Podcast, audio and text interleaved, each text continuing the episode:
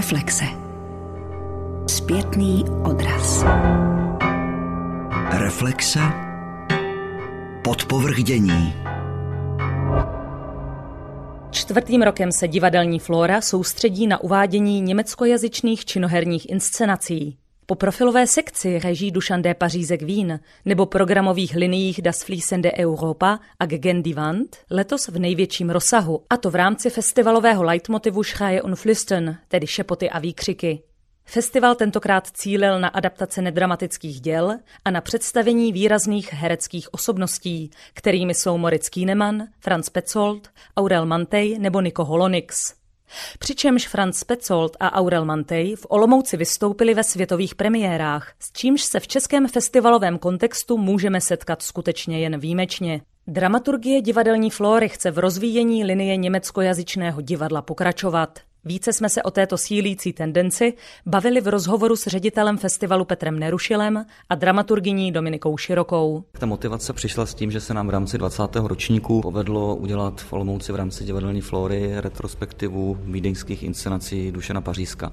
Byl to pro nás trošku krok do neznáma, nevěděli jsme, s jak velkým diváckým zájmem se tyhle rakouské inscenace potkají. Z okolností všechny tři byly na té největší scéně v Moravském divadle a taky samozřejmě to pro nás bylo finančně a logisticky velmi náročný, protože jedním z těch titulů byla Směšná temnota v té době německojazyčná inscenace roku a hlavně zastřešená jednou z největších divadelních institucí v Evropě, Vídeňským Burgtheatrem. A v momentě, kdy tohle to klaplo, kdy jsme si teda potvrdili, že ty velké cíle se dají naplnit při vynaložení veškeré energie, tak jsme si řekli, pojďme do toho dál, protože Dominika samozřejmě logicky inklinovala k této divadelní oblasti a taky bál jsem se jako šéf festivalu toho, zda budeme schopni ufinancovat program, který by měl třeba do budoucna trošku velkorysejší podobu. No ale hned ten příští rok, z okolností, jsme získali výraznou podporu Česko-německého fondu budoucnosti, protože bylo výročí Česko-německé deklarace a speciální granty a povedlo se sem dostat Mnichovský rezidence teatr, Maxim Gorky teatr Berlín a ještě jsme odehráli koprodukční titul Studia hrdinu a teatr Bremen, kauzu Švejk.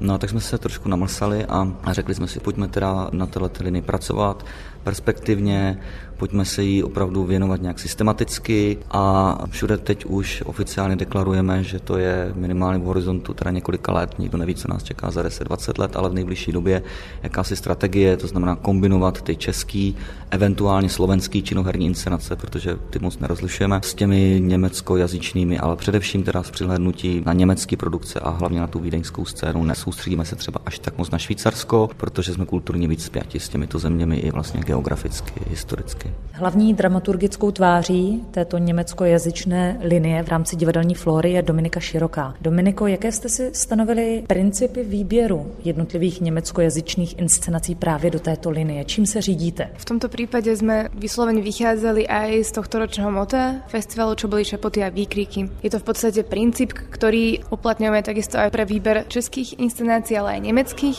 To znamená, ide o produkcie, ktoré sú mierené skôr na intimné výpovede, do veľkej miery tiež textov, ktoré pôvodne sú nedramatické, interpretované práve silnými osobnosťami. Tak to bol ten muster, ktorý sme potom prebrali aj do tej nemeckojazyčnej oblasti. My sme napríklad tento rok mali ako otváraciu inscenáciu Neun Wach, 9 dní z húru, čo je vlastne inscenácia Dražďanskej činory, ktorá mala za sebou veľmi silnú sezónu, treba povedať. Dve produkcie z tohto divadla sa ocitli vo výbere na festivale Theatertreffen, čo je v podstate tento rok jediným divadlom, ktoré sa niečo také podarilo. Nás to samozrejme zaujímalo tematicky, pretože to perfektne hodilo k tomu nášmu motu.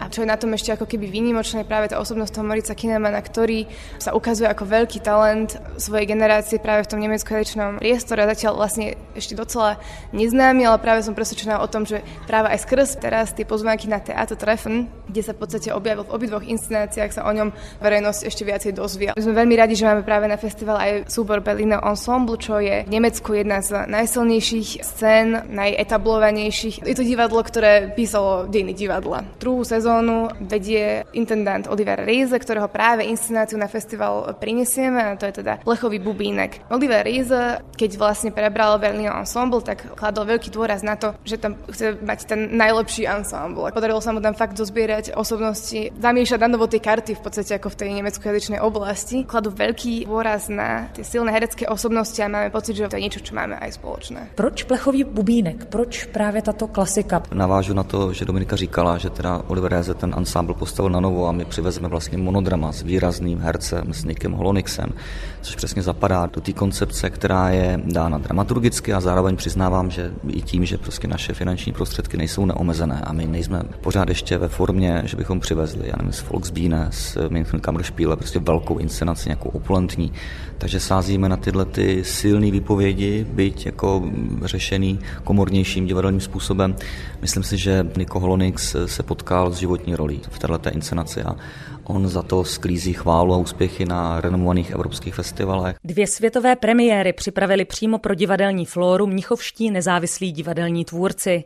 Jednalo se o scénický komentář Trumpovy knihy The Art of the Deal v režii Manfreda Riedla a komorní autorský titul Šepoty a výkřiky skupiny Fritz Cavallo. Když jsme teda s Dominikou sadili na ty velké persony toho německého divadla, tak jsme hodně dlouho váhali zda jít i do dvou projektů, které jsou vždycky riskantní. Poprvé uvést nějakou inscenaci na festivalu. Přiznám se za sebe, mě je v celku jedno, jakým způsobem potom ve finále ty inscenace dopadnou, ale samotný ten pokus odvážný oslovit France Pecelda a oslovit lidi kolem té skupiny Fritz Cavallo, ty měchovské nezávislé scény a z jejich strany tak dostat zpátky informaci o tom, že v roli Trumpa se představí Aurel Mantej, což je Kastorfův herec, je z mého pohledu zajímavý. A je to vlastně prohloubení té linie mimo tu velkou scénu toho moravského divadla do komornějších a typických prostor, kde vlastně se ani divadlo v Olomouci nehraje. Čo teraz počas festivalu uvidíme, nie sú typickými predstaviteľmi nezávislé scény v Nemecku. Sú to osobnosti, ktorí sú práve spätí vyslovene s kamennými divadlami. Ako Franz Pecel, tak aj Aurel Mantaj sú doteraz členmi súboru Mnichovského rezident teatru, čo je štátna činohra v Bavorsku. Franz teraz od septembra získava angažma práve v viedenskom Burgteatri, čo je vlastne ako establishment, viac establishment už asi ani neexistuje. Čo nás na tom zaujímalo je to, že práve títo herci majú nejakú potrebu vyjadriť sa inak, vystúpiť práve z týchto štruktúr a vyskúšať si niečo, čo je vlastne pre nich osobne dôležité. To je ako keby pre tú flóru tiež typické, že vlastne aj ten osobný prístup, že to nie je len o tom, že my máme nejaký subjektívny výber, ale že vlastne je pre nás dôležité kontinuálne si budovať nejaké vzťahy s istými tvorcami, sú pre nás zaujímaví alebo dôležití. Já s Dominikou souhlasím, že ten osobnostní přístup je důležitý a, že oba ti kluci by nepřijeli bez něj do Olomouce a jenom pragmaticky dodávám, pokud by někam přijeli, tak za úplně jiných finančních podmínek. Takže to je taky docela důležitý. A to nerozhoduje. To opravdu o to, že oni velmi chtěli. Pro ně je taky důležitý trošku si jako okysličit a výjít na chvilku z těch velkých scén. Já třeba znám takový ekvivalent ze Slovenska. Dneska už to jsou etablovaní herci. Jo. Milan Ondrík, Martin Nahalka, Lukáš Latinák a tak dál. Znám z televize, z filmu. Milan je ve Slovenském národním divadle a vlastně je trošku irituje, že jsou v těch velkých barácích dost často opečováváni až způsobem, který jejich na není úplně příjemný. Pak se třeba realizují v těch svišákových inscenacích, kde si všechno musí nachystat, kde se musí jeden na druhého spolehnout, jeden od druhého se opřít a tahle ta forma je jakoby vrací k tomu, v čem se pohybovali v době, kdy měli nejvíc energie. A já si třeba osobně myslím, že s tím Francem Petzeldem máme nadstandardní vztah. A moc často to neříkám jako vůči hercům.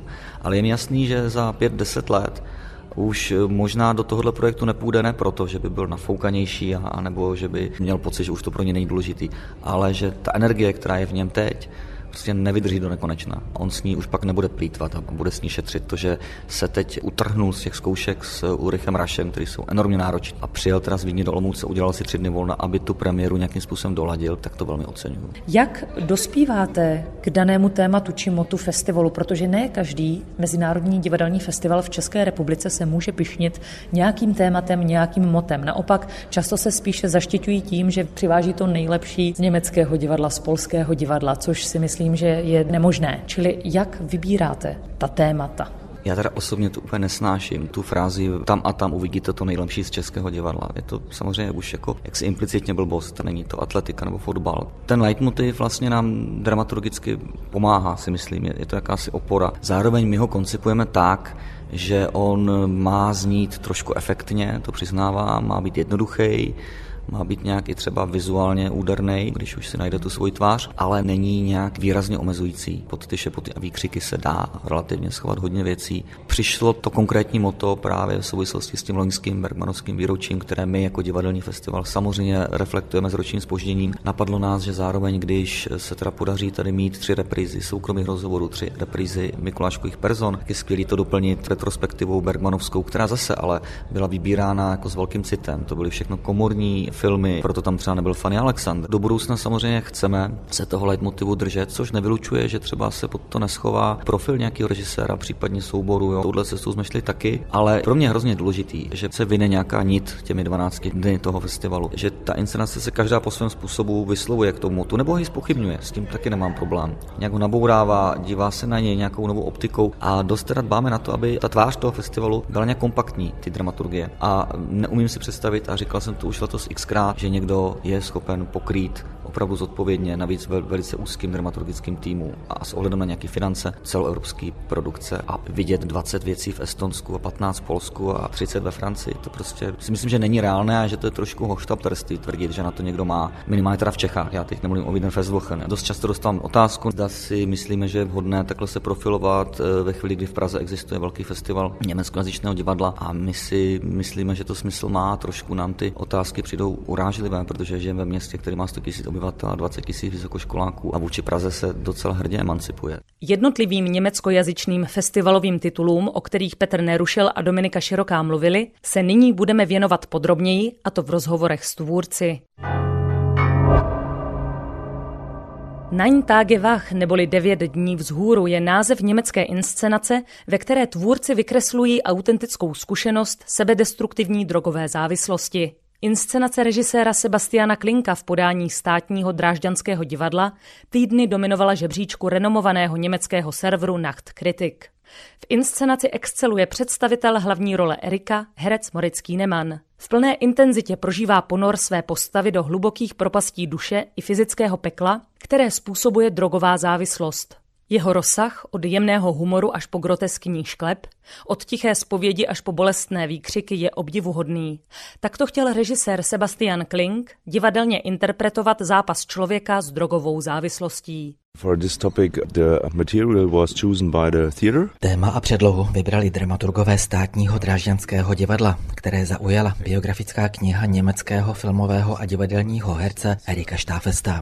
Tento mladý muž se deset let léčil ze závislosti na metamfetaminu. V Drážďanech a vůbec v celém Sasku jsou drogy stále velkým problémem, zvláště pak nelegální prodej a distribuce pervitinu, kterému se v Německu také říká Čecho, protože se do Německa dostává právě z České republiky. A jelikož je množství zvláště mladých lidí závislých na těchto drogách, bavíme se tady o více než tisíci lidech, považovala drážďanská činohra tento stav za alarmující. Then we decided to do it in this way. The performance is based on the novel written by Erik Stafest. Erik Štáfest pojednává v knize o svém dlouholetém boji s drogovou závislostí. O cestě na dno, ale také o cestě zpět do života.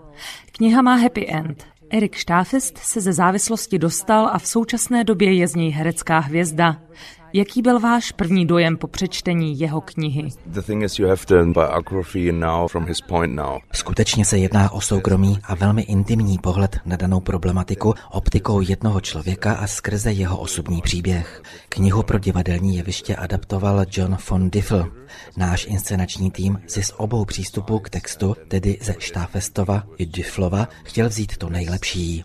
Rozhodli jsme se, že se nebudeme v inscenaci zabývat závěrečnou částí, ve které se Erik dostává ze závislosti a stává se z něj renomovaný herec. Pro nás byl spíše důležitý stav v průběhu jeho boje s drogami, v době, kdy byl na nich závislý. To, co se v jeho životě dělo, bylo šílené. Připadalo nám důležité stavy, kterými se procházel, vyložit divákům. But on the other thing, it's not only his story, it's also the story of the woman, it's the story of the friends. Je také důležité říci, že i když se jedná o jednoho člověka, jeho závislost se týká také lidí kolem něj. Jeho příběh je příběhem i jeho přátel, rodiny a také jeho partnerky i jejich nenarozeného dítěte. Ale je také příběhem jeho mysli, která se s přispěním drog stává čím dál více schizofrení. Proto v inscenaci používáme metodu live cinema a mnoho zrcadel jako odraz nejen jeho drogami pokřivené grimasy, ale také jako odraz jeho duše a mysli. The way that actors are expressing themselves. Právě metoda live cinema v kontrastu k expresivnímu herectví, které se nezdráhá velkého gesta a hlasitého projevu, působila dost sugestivně i s přispěním živé hudby a celé řady světelných a kouřových efektů. Byl váš záměr tímto způsobem aktivizovat všechny smysly diváků? Since long time I work with camera, but camera is not um, that you film what the people are doing. Kamera není v inscenaci jen proto, abychom zabírali herce v situacích, ale proto, abychom se mohli soustředit na detail jejich gest a výrazů. A nejde jen o to, ve svých inscenacích používám kameru také proto, abych zachytil energii, se kterou herci do svých rolí vstupují a skrze kterou své postavy na jevišti prezentují. The way we did it on stage. Ich brauche kein Urteil über, über Schuld oder nicht Schuld. Ich fordere Genauigkeit. You were working with Moritz Kienemann on the role of Eric. Hlavní postavu Erika hraje Moritz Kienemann. Proč padla volba právě na něj? Morice Kienemana jsem znal už ze studií na divadelní škole a posléze i z berlínských divadelních představení, kde mě nadchl svým energickým a silným hereckým projevem. Chtěl jsem, aby veškerou svou sílu a energii vložil právě do inscenace Devět dní vzhůru. A když říkám veškerou, tak mám skutečně na mysli všechnu jeho sílu. Jinak by to nemělo smysl. Je pak pochopitelné, že takový herecký výkon vyžaduje hodně a že je pro herce velmi náročný. V inscenaci navíc z jeho úst zaznívají i verše, které napsal sám zhruba před pěti lety. Tím se pro něj stává jeho role více osobní.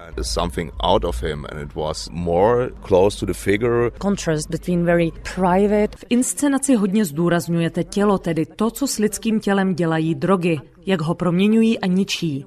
V podstatě kladete do kontrastu krásu s ošklivostí. V představení narazíme na momenty totální fyzické sebedestrukce.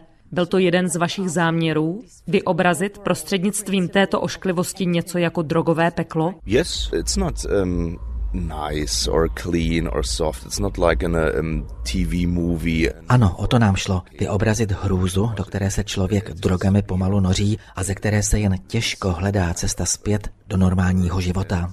To není totiž nic krásného, není to jako ve filmu. Cílem bylo nic nepřikrášlovat, zkrátka ukázat brutalitu takového stavu v jeho obnaženosti.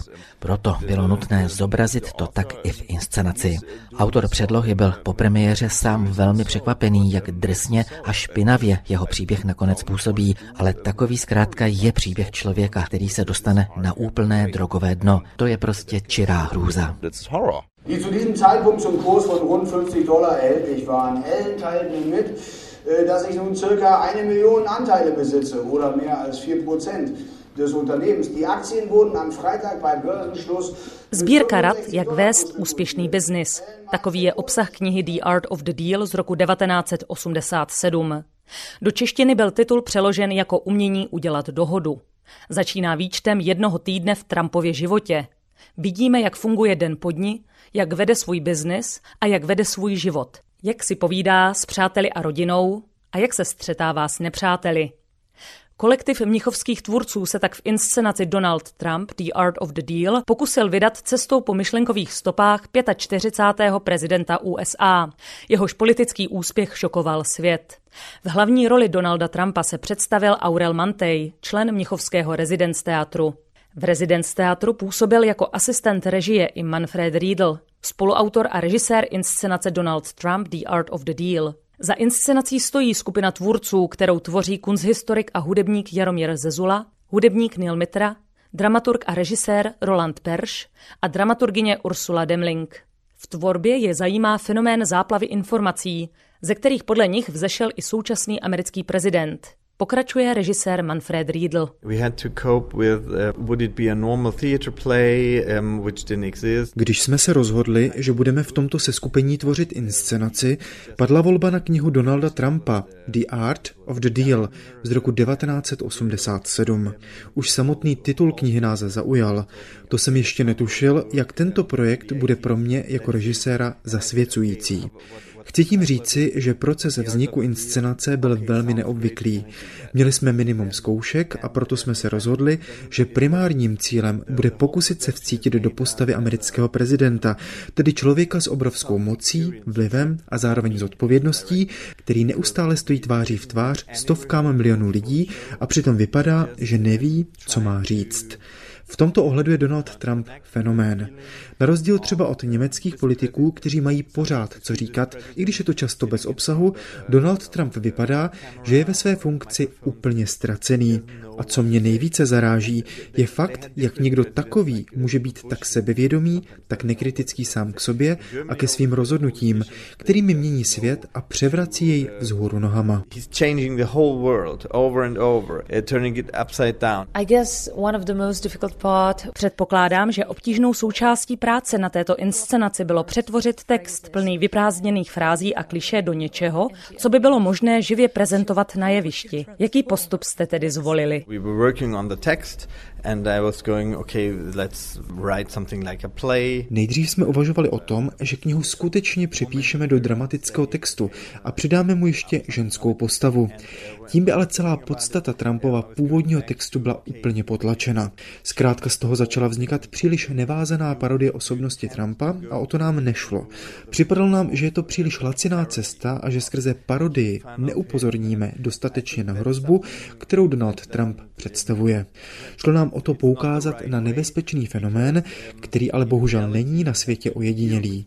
Věřím v to, že divadlo může situaci ve skutečnosti měnit, nebo ke změně alespoň přispět a naším cílem bylo vyprovokovat diváky k uvědomění. Chtěli jsme, aby si přiznali, že to, že lidé jako Trump jsou u moci, je především důsledek naší apatie. Uh, Co vás na knize Donalda Trumpa, která je více než 30 let stará, tak znepokojuje? Především to, že se nezdráhá ničeho a že myšlenky, které považuje za velké a zásadní, jsou tak malé a nízké. Já mám jako umělec a režisér pokoru před tím, co veřejně sděluji a jak to sděluji. Donald Trump ve své knize dokazuje, že nemá pokoru před ničím a před nikým. Vytváří se vlastní svět, ve kterém o sobě nepochybuje, ale pořád si musím uvědomovat, že ho nemám právo za to soudit. Já jen mohu upozornit na to, jakou je pro nás hrozbou. What kind of other texts? Jaké další literární zdroje vám posloužily k vytvoření finálního textu pro inscenaci? There was one text which came in quite randomly, which is from Traudl Junge, which was the secretary of Hitler. Do inscenace se dostal i text poslední osobní sekretářky Adolfa Hitlera Traudl Junge, která v tomto dokumentu popisuje, co například Adolf Hitler jedl. Během zkoušení jsme totiž nacházeli paralelu mezi Donaldem Donaldem Trumpem a Adolfem Hitlerem. Na závěr představení zaznívá text ze hry Pověření Heinera Müllera, kterou mám rád. Podle mě tato hra mluví o naději. A o té já přemýšlím dost často, zvláště jako člověk, který své dětství prožíval v 90. letech minulého století, tedy v době velkých očekávání a nadějí. Ty ale nebyly naplněny. Všechno jako by se dnes orientovalo jenom na zisk a materiální statky, což jsou témata knihy The Art of the Deal Donalda Trumpa. To, kam jsme se za posledních 30 let dostali, je frustrující. Quite frustrated about where we got. Der blaue Himmelsdom, den allen Weiden und Höhen des Jubilieren der Vögel. Hin und wieder äh, fällt ein Schuss, sonst weltfremde Einsamkeit. Extrémní psychické a fyzické stavy byly ve středu pozornosti performance nazvané Schreie und Flüstern, tedy šepoty a výkřiky. Jejíž premiéru na festivalu Divadelní Flora uvedl německý nezávislý soubor Fritz Cavallo z Mnichova. Genezi inscenace vysvětlil herec Franz Petzold. Šepoty a výkřiky je naše první představení, které se nějakým způsobem týká války a expresionismu. Původní idea byla vytvořit večer plný poezie. Z této ideje ale následně sešlo, protože takový formát působil jako univerzitní přednáška na hodině literatury, což nám vůbec nepřipadalo zajímavé. Nedlouho poté jsme narazili na dopisy vojáků z první světové války a bylo nám jasné, že tyto texty jsou dokonalým příkladem expresionistické literatury. Nejdříve jsme začali se scénickým čtením těchto dopisů a postupně se na to nabalovaly další texty, především tedy expresionistická německá poezie. Expresionismus odmítl umění zobrazující skutečnost i umění snažící se zprostředkovat skutečnost pomocí dojmů. Jeho hlavním cílem bylo vyjádřit vlastní prožitky a vlastní pocity. today. Umělci takto po první světové válce začali reflektovat život jiným způsobem, než bylo doposud zvykem. In the text or visual art, how would you describe, jak se stavíte k principu expresionistického zobrazování na jevišti? Co pro vás expresionismus v divadle znamená dnes? The act of going on stage is an, is an act of expressionism. Podle mě už jen to, že jdete na jeviště, je expresionistické gesto. Pak ale nastane otázka, zda to, co děláme na jevišti, je skutečně expresionistické, anebo jestli se jedná pouze o vyjadřování myšlenek někoho jiného, případně nějakého většího společenství. Podle mě být na scéně znamená něco víc, než jen vyjadřovat názory. A tak by to také mělo vypadat. Should be more than normal. You combine the movie from late 20s pro představení Šepoty a výkřiky je charakteristické multižánrové zaměření. Kombinujete film Muž s kinoaparátem z roku 1929 s postupy live cinema a inscenačními koncepty pro divadlo. Z čeho vycházíte pro tuto scénickou strukturu? Řekl bych, že to vychází přímo z nás. Jelikož už jsme spolu předtím navzájem různě pracovali, měli jsme možnost se tak navzájem poznat. To, co nás spojuje, je třeba i zkušenost s režisérem Frankem Kastorfem a jeho divadelní estetikou. Zjistili jsme, že každý z nás i přesto, že pracujeme v divadelním prostředí, máme potřebu dále a více se k různým tématům vyjadřovat. Ale trochu jinak, než je v divadle obecně zvykem. Zkrátka, chceme společně hledat jiný způsob exprese, tedy divadelní výpovědi. Jelikož jsme ale každý angažovaný v jiném divadle a v jiné práci, naše projekty pod hlavičkou Fritz Kavalo vznikají jinak, než je v divadelním prostředí běžné. Tvorba netrvá dva měsíce, ale třeba jen pár týdnů nebo dnů. Šepoty a výkřiky jsme vytvořili přímo pro festival Divadelní Flora, který nám poskytl prostor a zázemí pro tvorbu. Příprava takového představení je pak hodně vzrušující, až do té míry, že ještě hodinu před samotnou premiérou stále zkoušíme.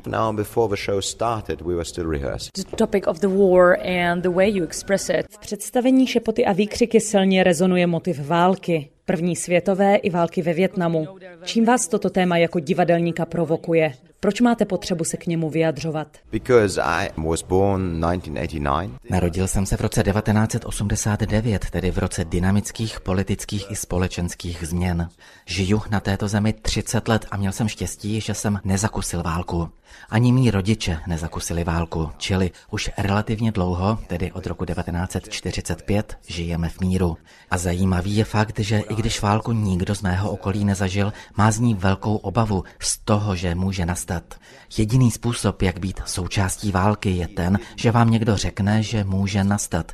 Nechci to zlehčovat, ale ve srovnání s tím, jak strašné je být přímo součástí války, je ten náš strach bezvýznamný. Taking part of a war is just being told that there could be a war. Na druhou stranu, i když to vypadá, že bychom v míru mohli setrvat, mám pocit, že vlády různých evropských zemí, aniž by si to možná přímo uvědomovali, intenzivně pracují na tom, aby mír přestal platit a rozhořily se ozbrojené konflikty. S tímto pocitem také souvisí myšlenka oslavy života.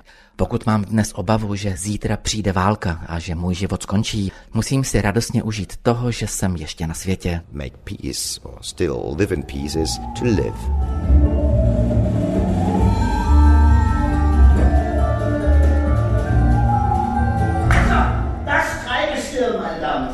Mama, Bronski, Matzenat. Mama den Bronski, das rief nach Tragik, ja, Goldgräberei und Verschwiegenheit.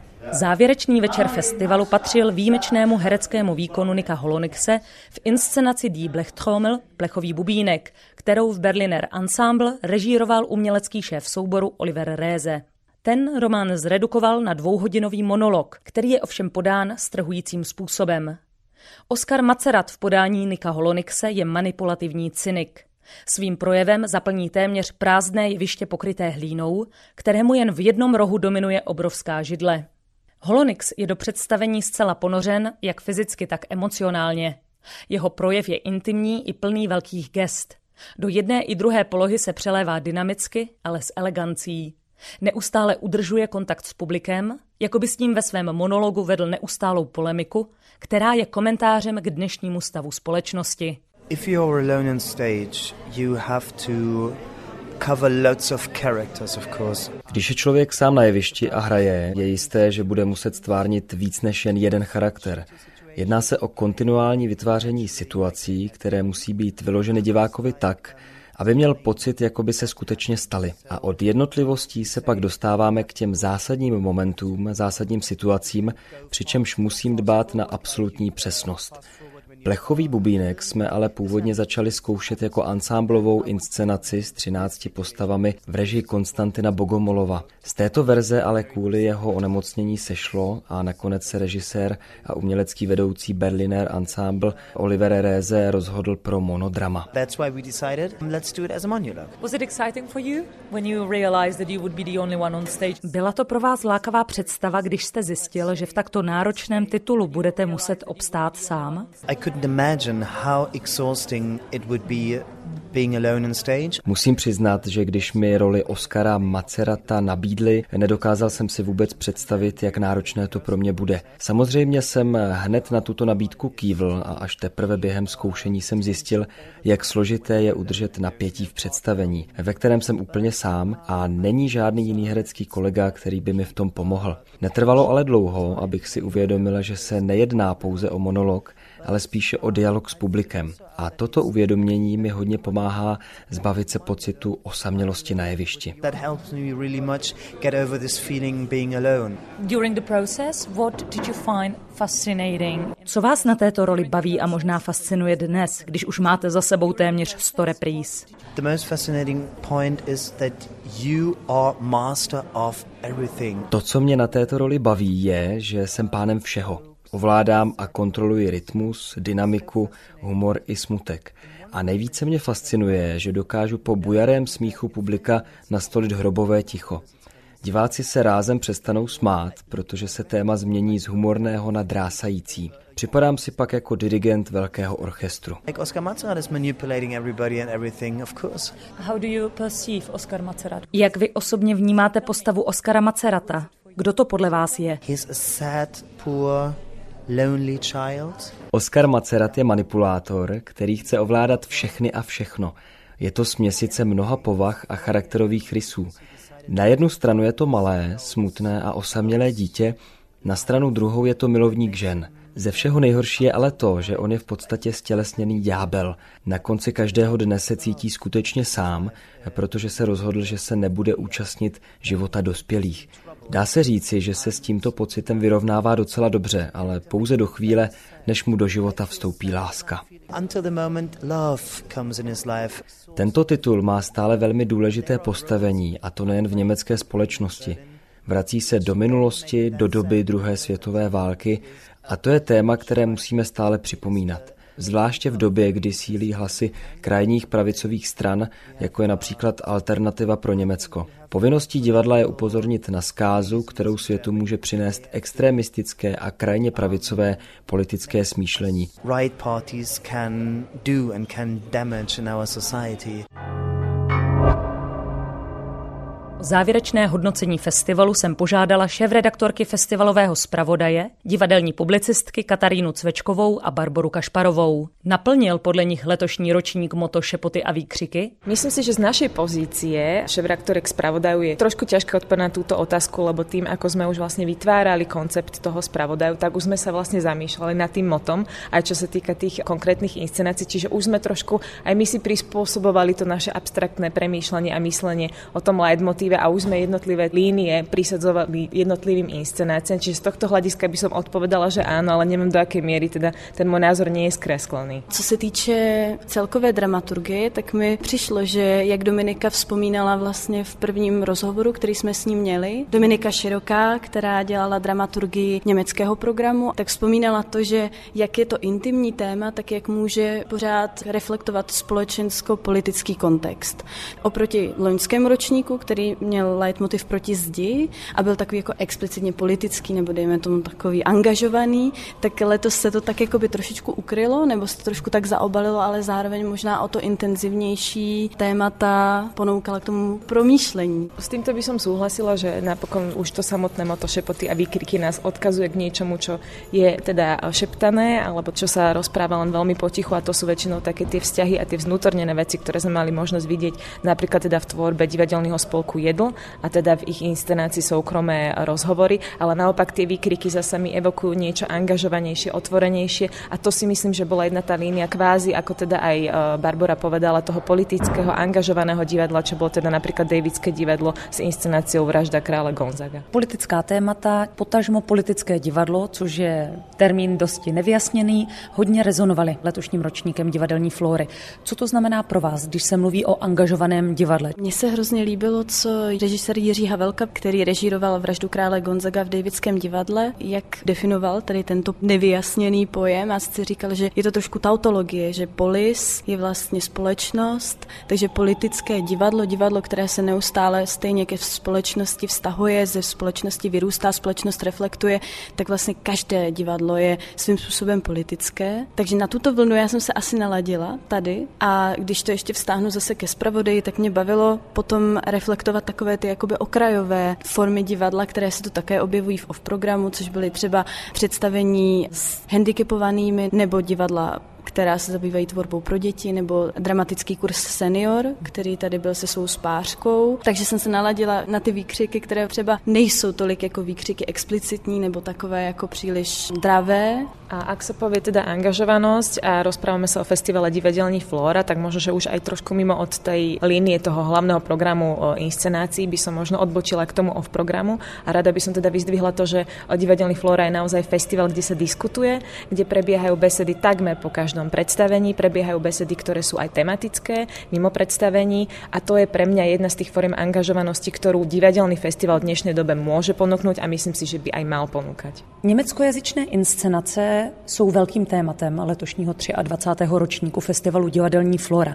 Nejsou ničím neobvyklým, protože německá či německojazyčná divadla sem na festival už přijížděla. Co pro vás, jakožto divadelní publicistky, které s tímto festivalem máte zkušenost, ten letošní ročník znamená v kontextu právě německojazyčných inscenací? Ja si myslím, že je to určite e, zaujímavé, teda najmä pre toho olomouckého diváka, ale aj pre odborné publikum, ktoré pravidelne cestuje za festivalom divadelní Flóra. A ja si teda teraz spomeniem práve na môj rozhovor s riaditeľom festivalu s Petrom Nerušilom, ešte teda tesne pred festivalom, ktorý vyšiel aj v prvom spravodaji, kde som sa ho práve pýtala tú otázku, teda, že prečo stále to nemecké a že či vlastne v kontexte českej festivalovej scény, kde máte teda aj Pražský festival nemeckého divadla a tak ďalej, to nemecké divadlo sem pravidelne cestuje, takže či má možnosť možnosť vôbec tá Flora konkurovať tým ostatným festivalom a on veľmi zaujímavé vlastne podotkol to, čo som si možno, že už aj ja predtým všimla, ale nie tak veľmi explicitne uvedomila, že oni sa snažia vybrať veci, ktoré nechodia na tie iné festivaly. Dominika Široká ako dramaturgička festivalu pôsobí teda v Nemecku, tak má možnosť vidieť aj veci, ktoré nechodia na tie veľké festivaly, kam väčšinou chodia iní dramaturgovia iných festivalov. A to mi prišlo veľmi sympatické a zaujímavé práve na tomto ročníku,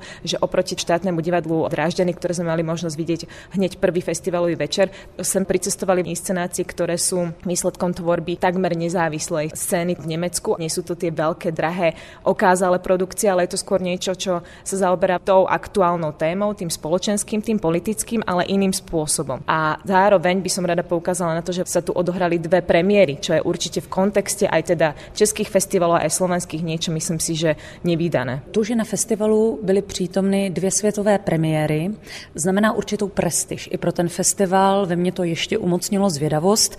Navíc festival se zaměřuje také na velké osobnosti herecké a režijní, které se mu daří sem přivážet.